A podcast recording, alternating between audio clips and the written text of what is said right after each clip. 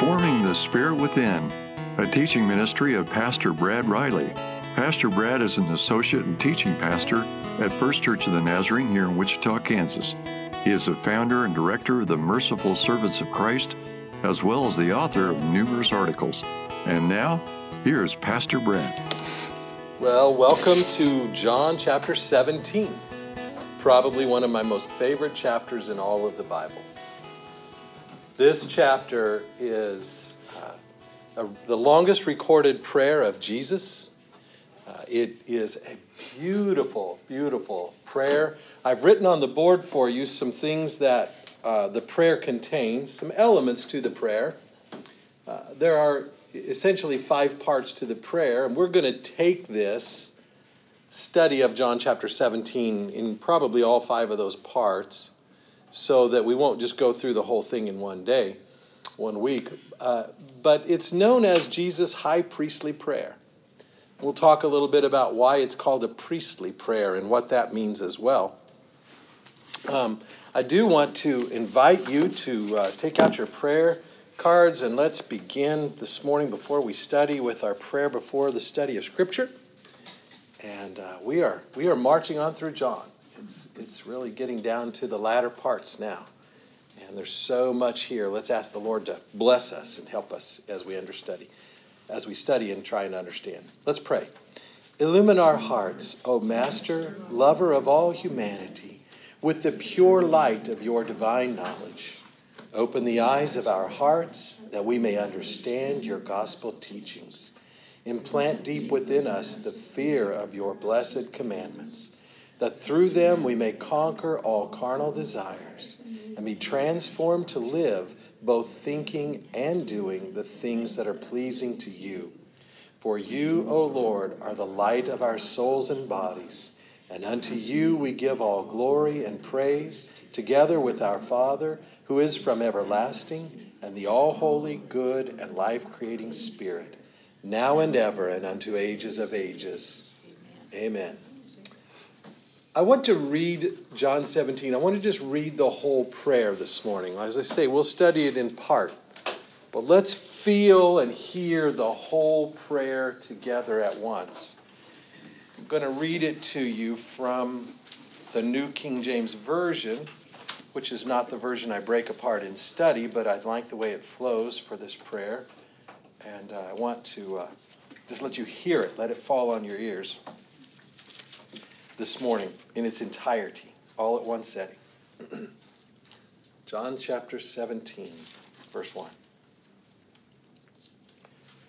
Jesus spoke these words, lifted up his eyes to heaven, and said, Father, the hour has come. Glorify your Son, that your Son also may glorify you. As you have given him authority over all flesh, that he should give eternal life to as many as you have given him. And this is eternal life, that they may know you, the only true God, and Jesus Christ, whom you have sent. I have glorified you on earth. I have finished the work which you have given me to do. And now, O Father, glorify me together with yourself, and with the glory which I had with you before the world was. I have manifested your name to the men whom you have given me out of the world. They were yours, you gave them to me, and they have kept your word. Now they have known that all things which you have given me are from you. For I have given them, I have given to them the words which you have given me, and they have received them, and have known surely that I came forth from you, and they have believed that you sent me. I pray for them. I do not pray for the world, but for those whom you have given me, for they are yours. And all mine are yours, and yours are mine, and I am glorified in them. And now I no longer, now I am no longer in the world, but these are in the world, and I come to you. Holy Father, keep through your name those whom you have given me, that they may be one as we are. While I was with them in the world, I kept them in your name. Those whom you have those whom you give me, sorry, let me start that again. Those whom you gave me, I have kept. And none of them is lost except the son of perdition, that the scripture might be fulfilled. But now I come to you, and these things I speak in the world, that they may have my joy fulfilled in themselves. I have given them your word, and the world has hated them because they are not of the world, just as I am not of the world. I do not pray that you should take them out of the world, but that you should keep them from the evil one. They are not of the world, just as I am not of the world. Sanctify them by your truth. Your word is truth. As you sent me into the world, I also have sent them into the world. And for their sakes I sanctify myself, that they also may be sanctified by the truth. I do not pray for these alone, but also for those who will believe in me through their word, that they all may be one, as you, Father, are in me and I in you, that they also may be one in us, that the world may believe that you sent me. And the glory which you gave me, I have given them, that they may be one just as we are one. I in them, and you in me, that they may be made perfect in one, and that the world may know that you have sent me, and have loved them as you have loved me. Father, I desire that they also, whom you gave me, may be with me where I am, that they may behold my glory which you have given me. For you have loved me before the foundation of the world. O righteous Father, the world has not known you, but I have known you. And these have known you that you sent me. And I have declared to them your name, and I will declare it, that the love with which you loved me may be in them, and I in them. And with that, John chapter 17 closes. The whole chapter encompasses this beautiful prayer of Jesus. Why do we call this a priestly prayer? There are elements to this prayer that we can identify. I've written them on the board. There are four different elements a priest, if we can get that into our head, what, what, what is the role of a priest? Who is a priest? What does a priest do? What's that? Teach. Teach and lead, okay? Teach, lead. Any other thoughts come to your mind of what a priest does? In our common in our common language, in our common uh, vernacular of the, the 21st century, especially as evangelical Christians, we're not used to thinking of the priesthood, of priests. Uh, but in truth, every everyone is a priest. I'm going to tell you that every one of you is a priest. Jesus uh, called for himself these particular men, these 12, if you will. Now we're down to 11, and we know later there's more added in, like Matthias and the Apostle Paul. But Jesus called them to himself, and he made them priests. We know that Peter, one of these great, considered the leader of the apostles, we know that Peter later writes in his uh, letter uh, one of his letters, he writes about the royal priesthood of all believers. That's you and I.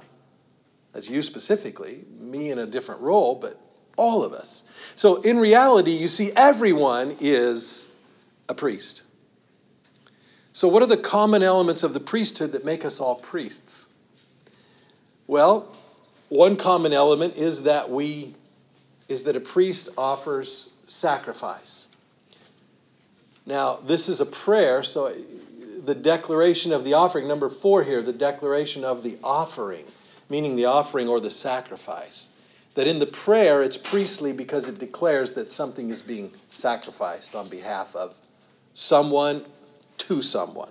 Okay? Now, there's lots of religions that have priests, not just Christians.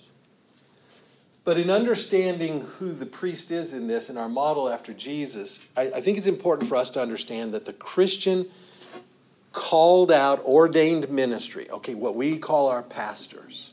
Okay, a clergyman is an old, kind of an old title. men of the cloth, in some cases, women of the cloth. Uh, those that are set apart to this particular office, if you will. In one sense, we are all priests as well. Dr. Jerry Porter, in one of his general superintendent of the church, one of his one of his ordination um, talks or sermons on ordination night of an assembly. I remember him preaching about the threefold office of the pastor, what we commonly call the pastor. The threefold office was this the prophet, who is, in other words, to prophesy in, in, in biblical terms, to prophesy meant to speak for God, not to predict future events. The real edification of that word is to speak for God. Okay? And so we are called to be prophets. We're called to speak for God. He said we're called to be pastors. And what does the word pastor technically mean? What does the role of a pastor technically mean? A pastor is a word for shepherd. Okay? So the pastor is one who shepherds sheep or cares for them, leads them along, if you will, makes sure they have safe pasture and feeds them. So there's the prophet, the pastor, and third of all, he said the priest. Why, why are we considered priests? Because we are offering ourselves as a go between, if you will, between you and God.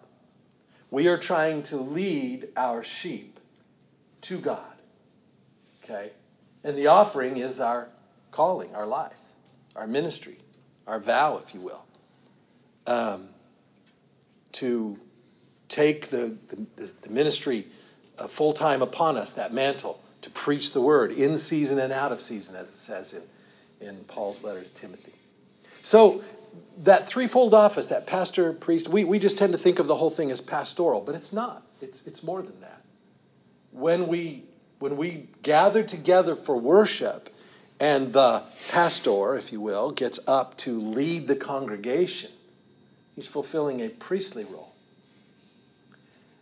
when the pastor gets up to pray over a sacrament, whether that Lord's Supper, he's fulfilling a priestly role.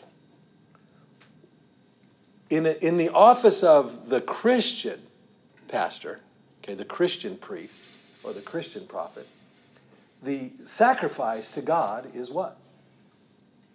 We know that in the Old Testament, the sacrifice to God was, of the priest, the sacrifice to God was lambs livestock, grain offerings, incense offerings. You get see where that the priest was the one who was who was called and equipped and taught and ordained to do those roles, okay, to do those ministry functions at the temple in Old Testament religion.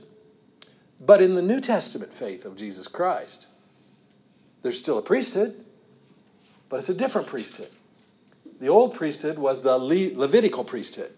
The Levites were a tribe of those called and separated for the priesthood of God, if you will, in the Old Testament, under the law of Moses. But in the New Testament, we are serving as according to a new priesthood. It is in, and you find the idea that Melchizedek was this priest who showed up to meet Abraham out on the plains outside of Salem, Salem, which is later to be called Jerusalem. Salem means peace. He was the, identified, Melchizedek was identified as the king of Salem, or the king of peace. Okay? And he offered, before Abraham there, he offered up, meeting Abraham, offerings of, does anybody remember? Bread and wine. This is the book of Genesis. Bread and wine. Isn't that interesting that that's what we use in our Holy Communion, bread and wine? Okay? And here it is in the book of Genesis in the very beginning. And it said that Melchizedek was of one without any origin. He's a kind of a mystical figure. Doesn't appear to have any origin or lineage of mankind, mother or father. And it's the only time he's heard of in that offering when he meets Abraham and shares this offering as, a, as an offering of sacrifice of bread and wine to God Almighty. Now, if you go all the way to the book of Hebrews, the Hebrew writer talks about this. He talks about Jesus Christ, who is now our high priest. Christians knew that from the time of the cross and the resurrection, Jesus had become, and ascension, I need to include that because he goes into glory. Jesus has become our high priest at the right hand of God. We no longer need a Levitical priest, but we still need a priest, and it's Jesus Christ is our high priest. And so all the priests who would serve under him, or the ministers, if you will, of the covenant, who would serve under him would be priests of his. He is, it says in the book of Hebrews, Christ is our high priest of the order of Melchizedek. That's in the book of Hebrews. He's the writer of Hebrews, who many people believe is actually St. Paul, though we can't prove that, um, is, is going to great lengths to show that Jesus Christ, as our high priest, is not the same as the Old Testament priest. And neither is his ministry the same. And way back in the book of Psalms, we find in, in I believe in Psalm 51, that penitential psalm, we find that, in, and in several places it says this actually, in different psalms. It says that the sacrifices of God, that God really desires, are not the blood of bulls and goats, but the, but the sacrifice of what? Of a contrite heart. What does contrite mean? Sorrowful. Sorry.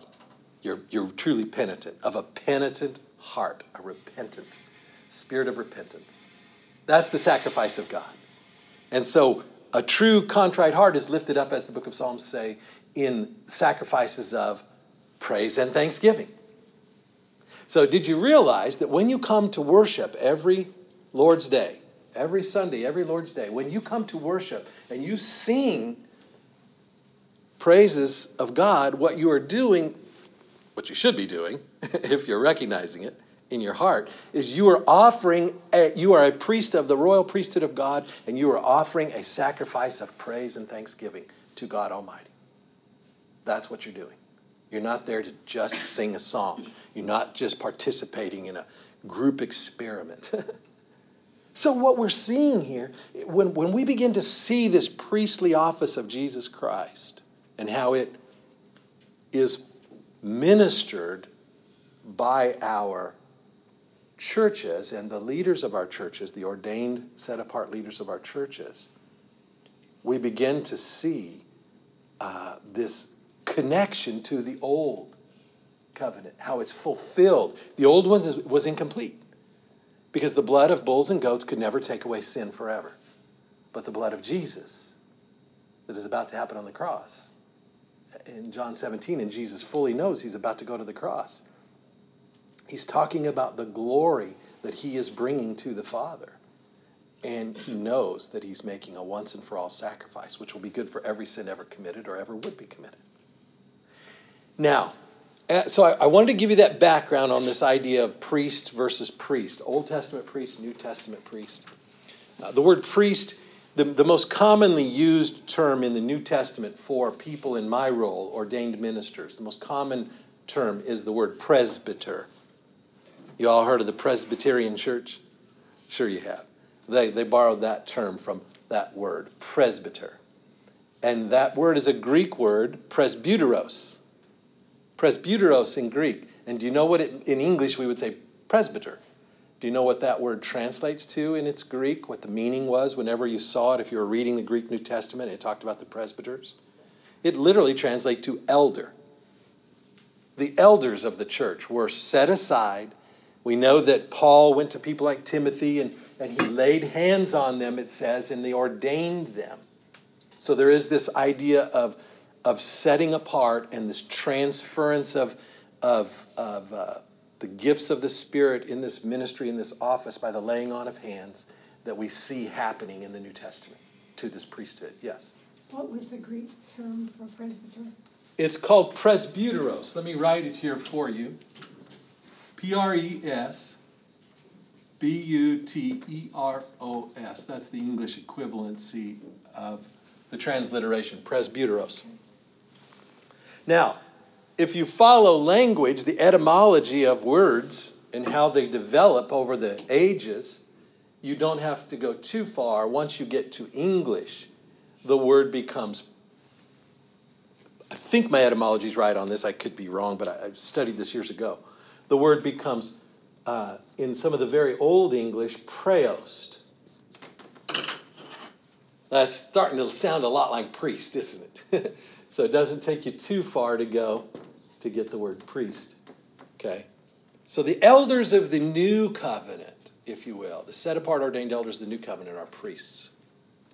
So sometimes as evangelical Christians, we haven't done our historical and, and, study and lessons and we don't understand that. Because when we look at another church maybe a lutheran church or an episcopal church or certainly a catholic church and we see them who they call their ministers priests all the time okay then we think of a real difference between them and us because they're doing something well they are offering sacrifices of a different nature in, in a sense but the reality are they're also pastors because they're shepherding. So we all, they also have to give sermons, they also have to teach, they have to lead their flock. So there's this threefold role that is encompassing all Christian ministry.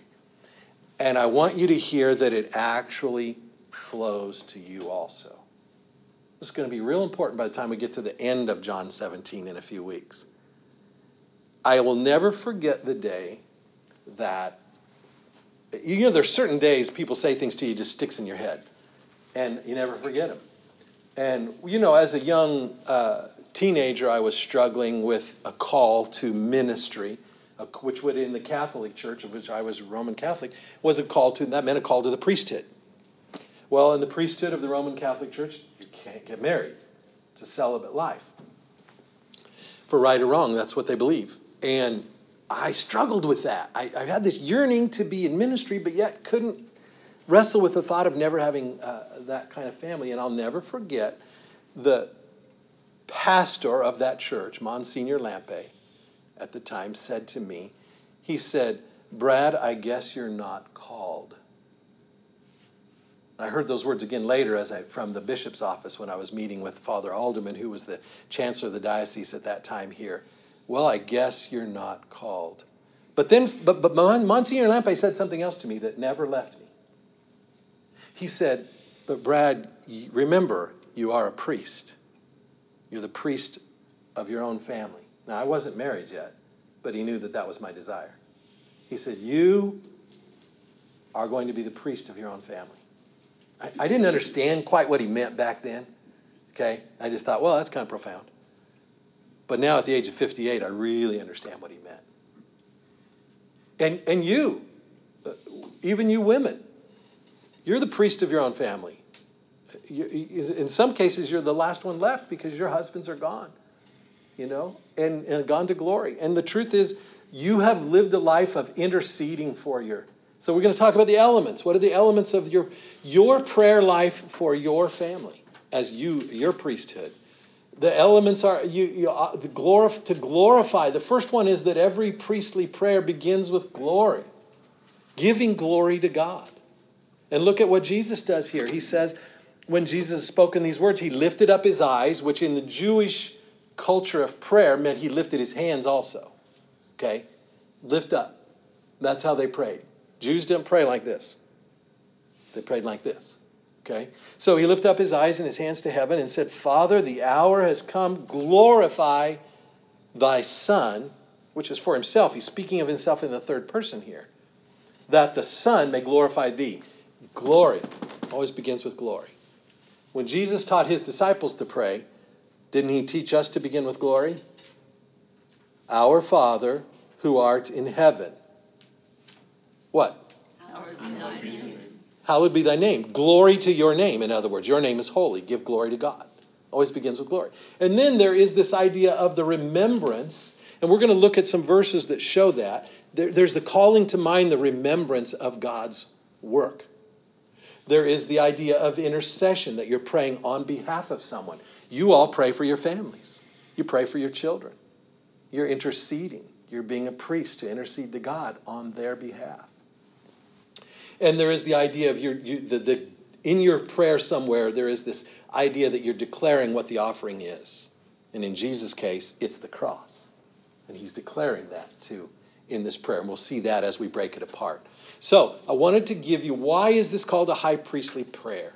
Because Jesus is here functioning in this prayerful priestly office where he is praying on behalf of everyone. He's giving glory to God, remembering God's great work, and giving interceding for others, and declaring that he's making an offering here, a self-sacrifice. Now, there are five parts to this chapter, and I've listed them on the board.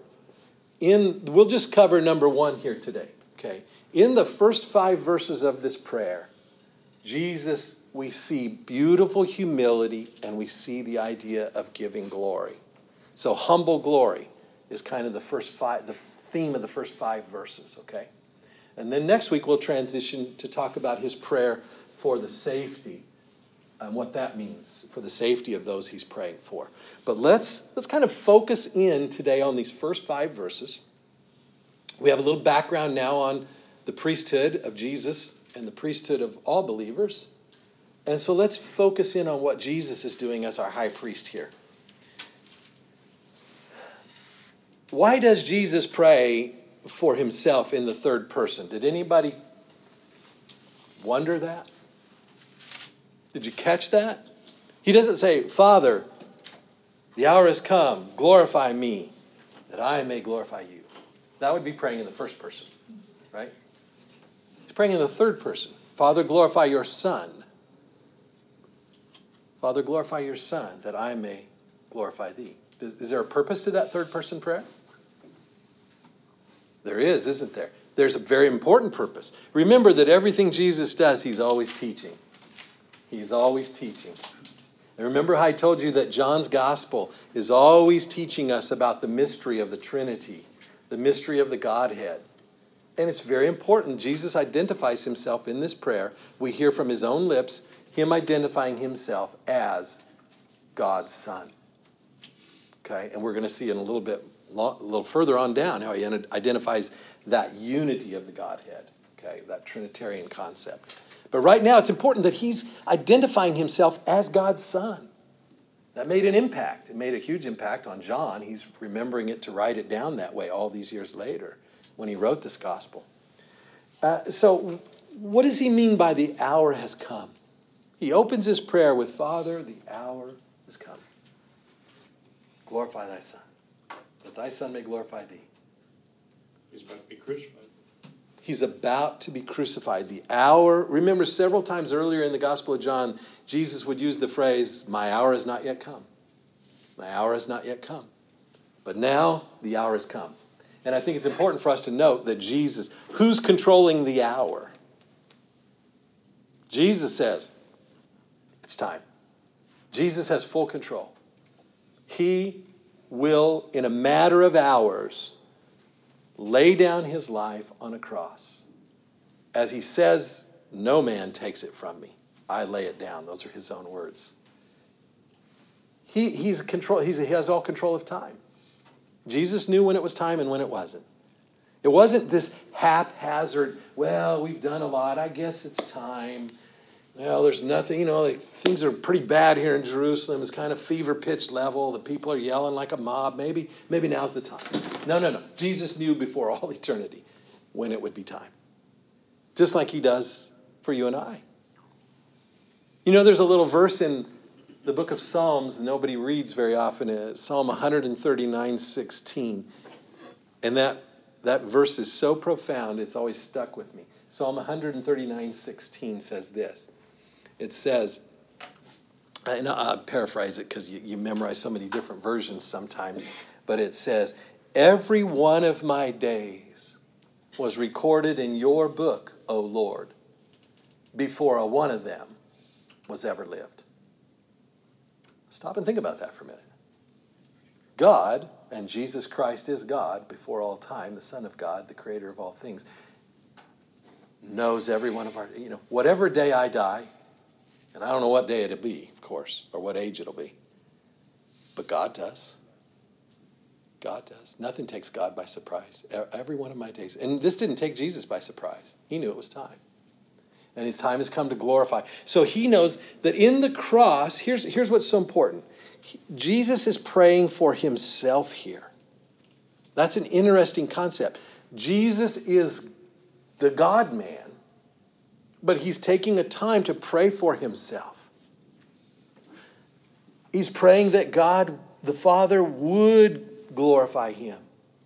He's praying, uh, since in verse 2, since you've given me all power over all flesh, to give eternal life to whomever uh, it is given. Uh, he, he's going to, he's going to, he's saying, Father, you've given me the power. This man, Jesus Christ, who is himself God also, this great sacred mystery, God and man. Never forget, Whenever we talk about Jesus Christ, we're talking about a sacred mystery. He is fully God and fully man. It's so easy for us to forget that sometimes. Well, we err to the side, oh, well, that's he could do that because he's God. but you see, the great mystery is that he's fully human and fully God. But he laid aside his Godhead, his glory, if you will. He laid aside the glory of the Godhead to be born into this world humbly as a baby, and then to grow humbly through human life for 33 years, suffering the exact same temptations Scripture teaches us, the exact same trials and tribulations and temptations that you and I feel and struggle, yet without sin. Why did he do that? What, what kind of a plan was that? Okay, in the before all eternity, God knew the best way to do this was that I'll divest my son, the part of me of the Godhead, as a baby to be born into the world of humans and to grow up and be mistreated. You, you don't think kids ever made fun of Jesus when he was little? Guarantee you they did. Jesus suffered all the same tribute, you know, the struggles of growing and thinking that human life, what's my life? We know that gradually as Jesus grew and matured, he received more and more revelation of what his role was as this, as this human man. And, and this, this divinity that was wrapped in himself. This mystery, this holy mystery. I'll tell you, that, that's beautiful to think about. It'll blow your mind the longer you think about it. It's just beautiful. So never use the mistake of saying, oh, Jesus could get away with that because he was God. No, he was fully man just like you and me. And he lived this life without sin, died for us that we might have forgiveness for our sins, then rose from the dead, that from a position of glory, the ruler of all the world might send his Holy Spirit so that we could be empowered to what? Live above sin. That's our belief. That's our doctrine. We believe that it's possible for Christians by the indwelling power of the Holy Spirit, having consecrated their lives to live above sin. May not be practical, may be incredibly difficult to do, may never be done perfectly by us humans, but we have a goal. You see? We have a goal. And the minute we think we've made it to that goal, guess what? You have it. Okay? That's why the holiest people on earth, the, the holiest people you'll ever meet, the holiest people that have lived through the ages, are always people that that saw themselves as very sinful. Isn't that amazing? The few times that Mother Teresa was really interviewed and talked to, I use her as because she's a common common example in our lifetime of a very saintly person. Uh, Mother Teresa of Calcutta, India, you all know who I mean little nun, Catholic nun, who gave her whole life to devote to the ministry in the streets of India to the poor and the dying and the sick. No thought for herself. You read her some of her own writings about her memoirs and some of the interviews, and she saw herself as most sinful. And we look at that and we go, huh? Compared to me, she's a saint. That's why they call her Saint Mother Teresa now. what does that mean? What's that about? What, what, it means that let us never forget that God, Father, Son, and Holy Spirit is perfect glory. And the, to be holy means to become like Him, to become like God. That's what holy means, to be set apart so that we become holier and holier and holier as we strive to become like Him. Okay? And I'm going to talk about what that means because it has to do with eternal life in verse 3 in just a minute. But remember that if, if God is this perfect realm of holiness, the, the, Jesus, John calls Jesus the light of the world, the uncreated light of the world. Okay, we've talked about that in here too. And the closer you get to that light, the closer you get to it, you realize how different you are from it. We're never going to be God, okay? We're, we're, we're gods with a little g, okay? We're supposed to become gods with a little g, it says in the book of Psalms. Some of the great ages, uh, saints of the ages, Augustine, I think, was the one that said, said uh, Christ became God, became like man, so that man could become like God, meaning to become holy like God. But, but the closer we get, the, the further we are. Does that make sense? If your target, your goal is infinite, you can never reach it. So the closer we get, with the further we are. The more holier we become, the less holy we are, the more work we have to do. It's an, it's an irony, isn't it? It's just something for us to keep in our hearts and our minds so that we stay humble and we don't ever think, wow, I'm getting good at this. I'm getting good at this Christian life. I kind of conquered those sins. I'm really okay. No, no, no. May it never be. May it never be. Let's keep working on it. That's why Jesus in the model prayer teaches us Father, forgive us our trespasses, which means our sins, as we forgive all who've sinned against us. That's a prayer of confession. We need it every day, all day long. Because there is enough within me that is never going to be the same as the infinite God that I always need to do better. So let's keep that thought in mind.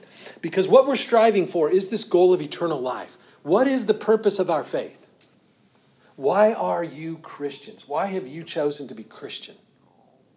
If I ask you that question this morning, what would be your answer? You, know, you don't have to share, but if anybody wants to share. So we can go home. So you can go home, okay? Home meaning heaven. Heaven. So that at the end of this journey, you can go home to heaven. Is that what you're saying? Okay. Anybody else? Any thoughts? Why are you Christian? I was born in a Christian house. You were born in a Christian home, in a Christian family. To take others with us. To take others with us. Okay? Would you believe me if I told you while those are all beautiful and all true, there's one that is higher? To be like him. To be like him. And we're going to hear that in this beautiful prayer, but not till we get in a few weeks. I don't want to get ahead of myself. But we're going to hear that. Is that, is that a cliffhanger? That's a cliffhanger. That's a cliffhanger. This prayer mounts like a cliffhanger. It really does. And by the time we get to the end, we're going to have a whole, hopefully, if our hearts are open, we're going to have a whole new perspective on who we are as Christians and we're going to have a whole new perspective on who we are as a church, an identified people that in this room we call ourselves Nazarenes, Church of the Nazarene. We're going to have a whole new identity in how that connects to the greater Christian world. By the time we get to the end, but but don't get ahead of myself. So look at we know that Christ is is uh, Jesus Christ is the ruler of all things. He is God. He is in charge of time, and he says now is the time and his prayer, his declaration of the offering is to glorify your Son. Father, glorify your Son so that the Son may glorify you. Well, just how does Jesus believe God is going to give him glory? And he, in turn, gives that glory back to God. Do you know what he's what is he asking God to do? In so many words, he's asking God to do something that we need to be sure we understand. Father, glorify your Son that your son may glorify you. What is he asking God to do? Is it to making the lamb the sacrificial lamb? Yes. He's saying, Give me the strength to follow through because the only way glory happens is if I die on that cross. And when I die on that cross, you will have glorified me and I will have glorified you. The cross, and this is why the cross is the glory. Remember the old hymn, I will glory in the cross? I will glory in the cross. Lest his suffering all be in vain. I will glory in the cross. I mean, just read that, read that hymn just as a devotional sometime. Just get to open the book and read it. It's just beautiful devotional, those words. The cross is our glory. Why do crosses decorate church buildings? It really grieves me. It really grieves me that there's a movement in modern day Christianity to remove crosses from sanctuaries, from worship centers as they want to be called now. Nothing wrong with calling it a worship center. It's what we do there. But, but it grieves me. What are we trying to say? What are we trying to hide that we're believing the cross? What, what are we saying? You know, if I'm gonna, it's okay to have church in a school, but if I'm gonna, if I'm gonna set up church in a school because that's where we have to meet, just like I would under a tree, guess what I'm gonna do? I'm gonna go put a cross in there, under that tree or in that while we're there, you know, because what is? It's the central focus of our purpose. When you sit in our sanctuary and you look next time at that, where is the cross in our sanctuary? I always look up the window. The stained glass. That's right, right there. Never forget what you're looking at. You're looking at the glory of God. But if you didn't have the cross, then there wouldn't be any. There wouldn't be any hope. There wouldn't be any life.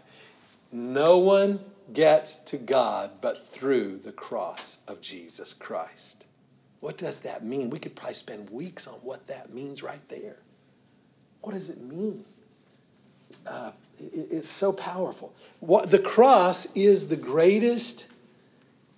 Here's why I believe the cross is glory, also, just another reason. The cross is the greatest demonstration of love that could ever be shown.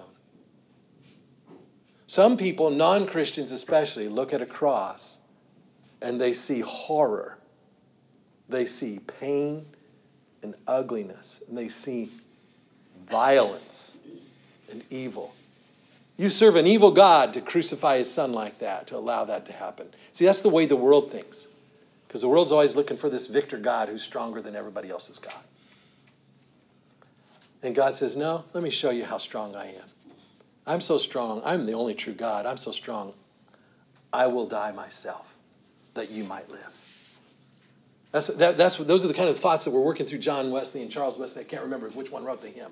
You know, uh, the wondrous cross. You know, uh, you know which hymn I'm talking about.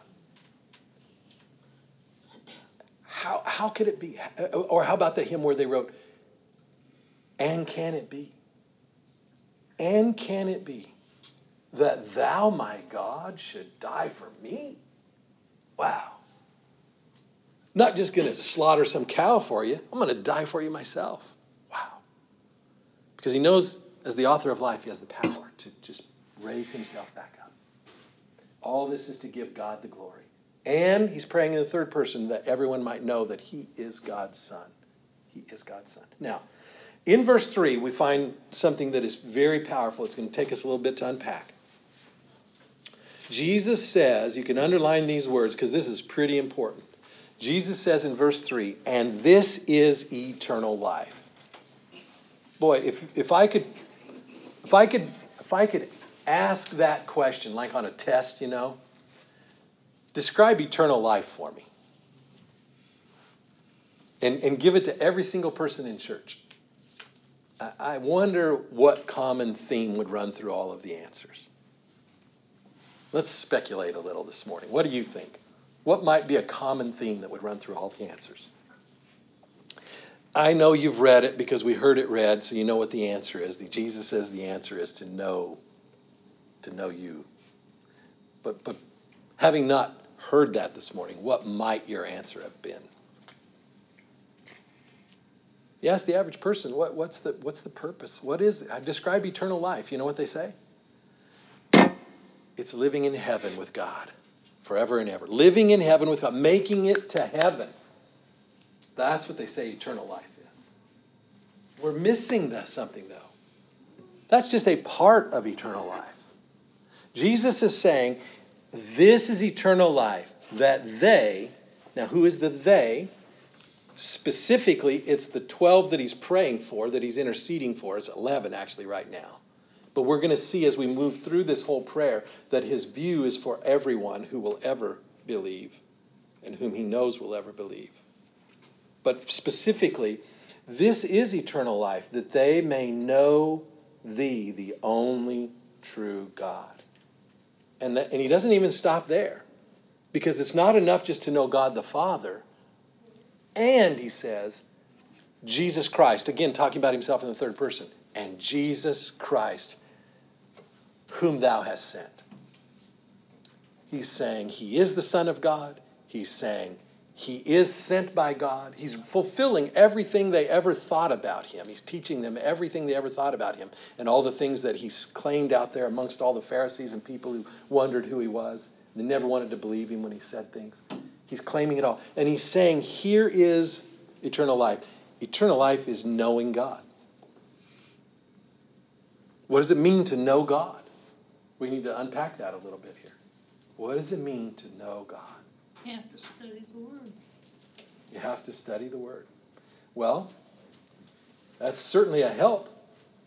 But what about the people that, like these, these, these apostles, didn't even have the Word to study? Yeah. What about them? How did they know God? Through Jesus Christ. Through Jesus Christ. He made God real to them. Mm-hmm. I want to unpack the word to know. That's a verb, okay? To know. All through the Bible, when, when we, I, I, did I write that in my notes? I may not have written it in my notes. The, the Greek word here for, for the verb to know. Yeah, I did. It comes from ginoso, ginosko, G I N O S K O. Okay? G I N O S K O, ginosko. This is the verb to know. Now, if you give me a test and I may, okay, how many books of the Bible do you can you name, Brad? And, and I, you give me a test and I, let's say I get them all right, or I get close, you know. The, the, that demonstrates some knowledge, right? Uh, some knowledge, okay? When we go through school, why do they give us tests of any kind? Kind of demonstrates our knowledge, right? Got to demonstrate that we've actually learned something. But that's not what this word means in the Greek. The connotation of this word isn't to know something intellectually. The connotation of the word is to know something experientially. And we can even say intimately. Okay? And the same as in the Hebrew word. When we go back into the Hebrew, the etymology of the Hebrew words of the Old Testament, when it said, you can go all the way back to Adam and Eve. And when Adam knew Eve, it meant he, knew her intimately. And we see the, the sexual intimacy that brings in the procreative act of God into creation. That, that is the word. And it follows through into the New Testament. This very word, to know God intimately. Jesus isn't concerned that they memorize who God is Father, Son, and Holy Spirit, memorize the books of the Bible and memorize these things. He's not concerned. He's concerned that they get to truly, intimately, personally know God. So I ask you this morning do you know God or do you know about God? Because there's a whole lot of people in the world that know about God. In fact, it's pretty hard to find anyone that doesn't know about God. But it's getting harder and harder to find people that really intimately, experientially know God. And it is in that knowledge right there, that intimate, experiential knowledge of the Godhead, Father, Son, and Holy Spirit, that we are saved. That we are saved. Because we have eternal life. I'm going to take you back to John chapter 5 again. I always do this. I always go back to John 5 24, don't I? What did John 5 24 say? Jesus said, Everyone who hears my word and believes in him who sent me has eternal life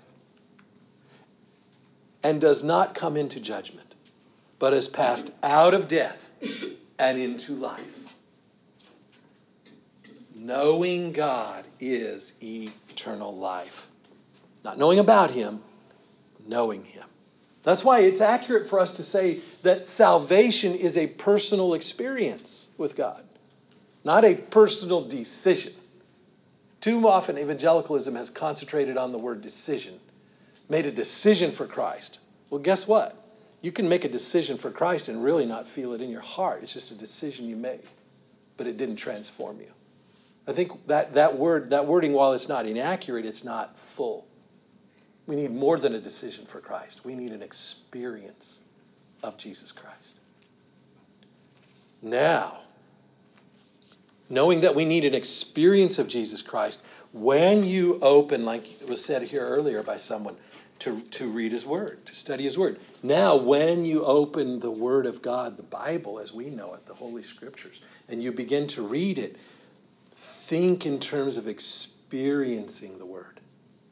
Why did we pray the prayer? I became convicted that we should pray before we study. When I learned this prayer, this prayer goes back to the fourth century.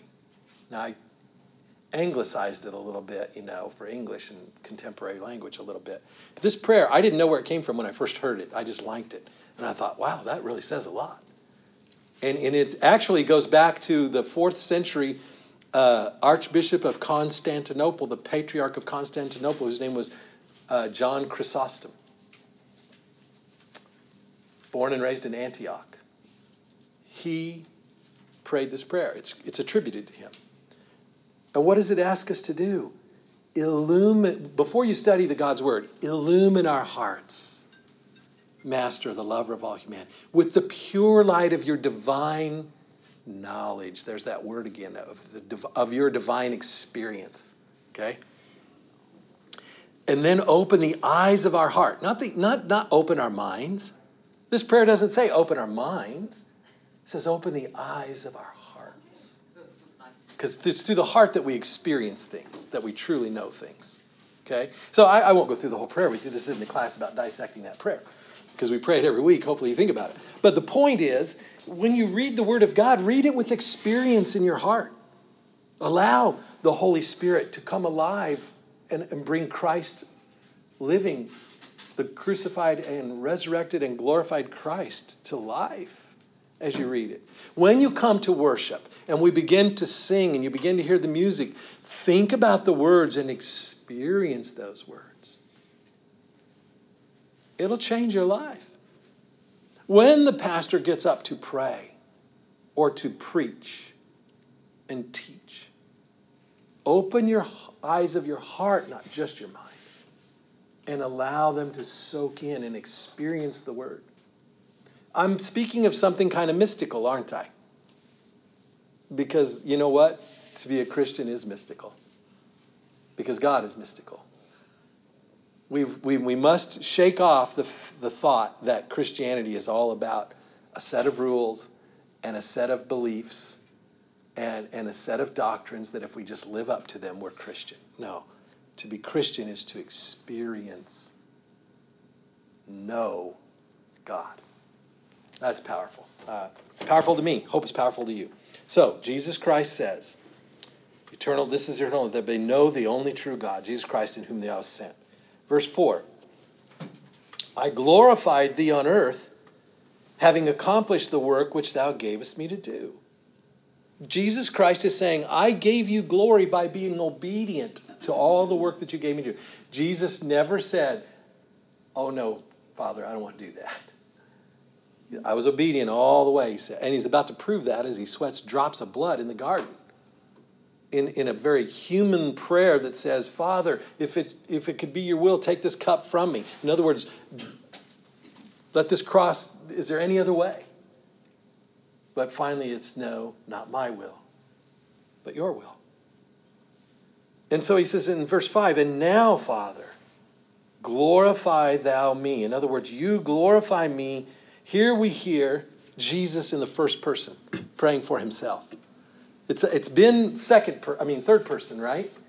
And now look what he says in this in verses four and five, which thou gave to me to do, and now glorify you, glor, you glorify me in your own presence. In your own presence with the glory which I had with thee before the world was made. this is incredible teaching. Jesus Christ is admitting right here as he prays and knowing that they're listening, he's praying in the room with them, okay? He's saying, I existed before the world ever began. I am the pre existent one. Remember what John said in the beginning of this gospel. In the beginning was the Word, and the Word was God, and the Word was with God. Jesus is saying, I, and he's saying, Father, give me that glory now. And the Father's going to do it in about uh, 40 days. he's going to do it in about three days by resurrecting him from the dead, and then finally in the full 40 days by taking him back to the very throne of God in heaven to reign forever and ever, King of kings and Lord of lords. Hallelujah, right? The Hallelujah chorus. So, give me that glory, Father, Jesus says. He says, Give me your own presence. You see, the true glory of God, the true glory of God, Father, Son, and Holy Spirit, is His presence. There is a song that we used to sing. It's about 20 years old now. It's one of those worship songs. It's probably in the range of 20 years old. I don't know when it was written. Um, but it went something like this it said, the chorus said, Knowing you, Jesus, knowing you, there is no greater thing. Do you remember it? Knowing you, Jesus, knowing you there is no greater thing. You're my all, you're the best. You're my joy, my righteousness, and I love you, Lord. You get the essence of what this prayer is. Knowing you, Jesus, not just believing in you, even that demons believe, James tells us, but knowing you, Jesus. Knowing you, Father, knowing you, Holy Spirit, is the greatest thing because it is eternal life. That's transforming. That's just the first five verses of this prayer. But he started with the glory. He started with giving God glory very humbly, talking about himself in the third person. He talks about um, explaining to them what eternal life really means. And then he ends these five this section of it by saying, "Give me that glory, Father. This is why I was this is why I'm here. This is why I the same glory that I had with you before the world began." Well, that's a lot. That's just five verses, but that's a lot. Um,